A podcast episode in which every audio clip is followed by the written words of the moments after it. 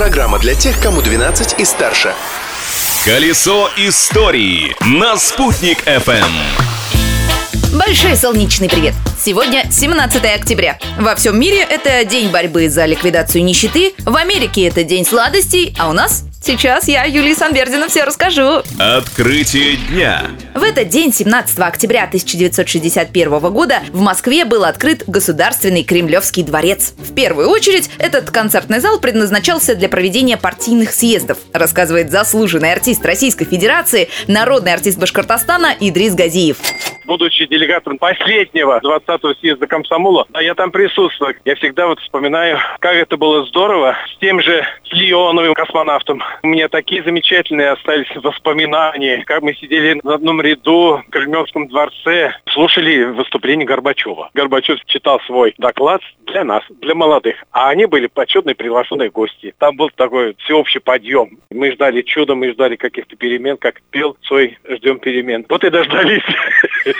После развала Советского Союза Государственный Кремлевский дворец стал главной концертной площадкой страны. И в 2011 году Идрис Газиев побывал там вновь в качестве участника концерта родом из Башкирии, где выступали также Лисян Утяшева, Алсу и Юрий Шатунов. Личность дня.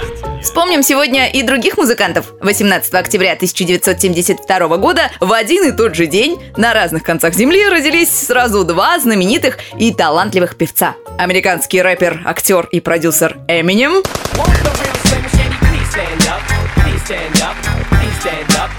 и турецкий певец, автор-исполнитель и продюсер Таркан.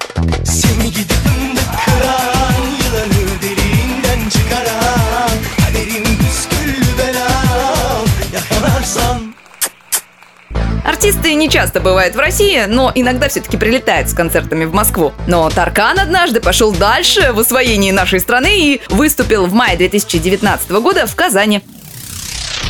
А в Уфе эта дата вошла в историю другим событием. В этот день, в 1899 году, была освящена Александровская часовня, заложенная в память об императоре Александре II и в честь 300-летия Уфы. И именно 17 октября ежегодно к часовне совершался торжественный крестный ход. Еще здесь проходили смотры пожарной команды Старой Уфы, а поскольку город был в основном деревянным, то к пожарным у горожан было особенное, трепетное, уважительное отношение. Поэтому посмотреть на смотры пожарных собирал собрался весь город.